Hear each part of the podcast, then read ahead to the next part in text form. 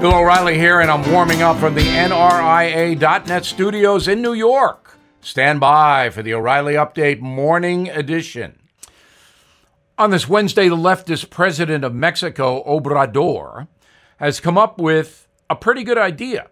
He wants the USA to give 700,000 Mexican workers legal papers to earn money here on a temporary basis.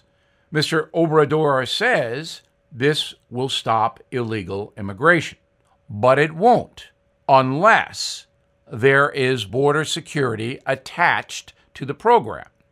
Now, if I'm President Biden, I take this very seriously. If Mexico would put its army on the southern border with Guatemala and on the northern border with the USA, in return for America giving green cards to hundreds of thousands of Mexican workers on a yearly basis, they'd have to go back after a year, that would stop a lot of drug smuggling and people smuggling. So it is worth pursuing this. There's another caveat.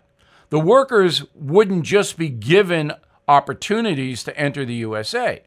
Companies would have to request the workers. So they would go to a specific place. You just don't release them to find jobs.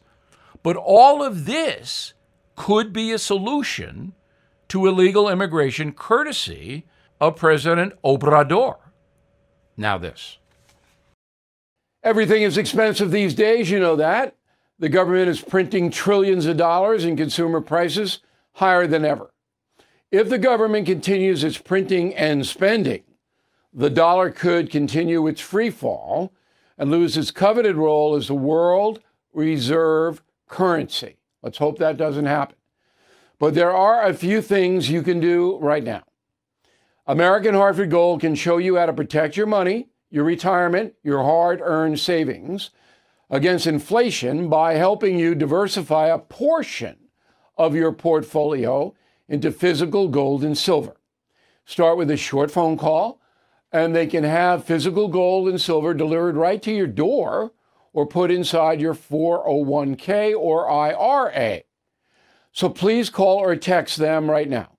Tell them Bill O'Reilly sent you. Call 877 444 GOLD, 877 444 GOLD, or text GOLD to 65532. Again, that's 877 444 GOLD, or text GOLD to 65532.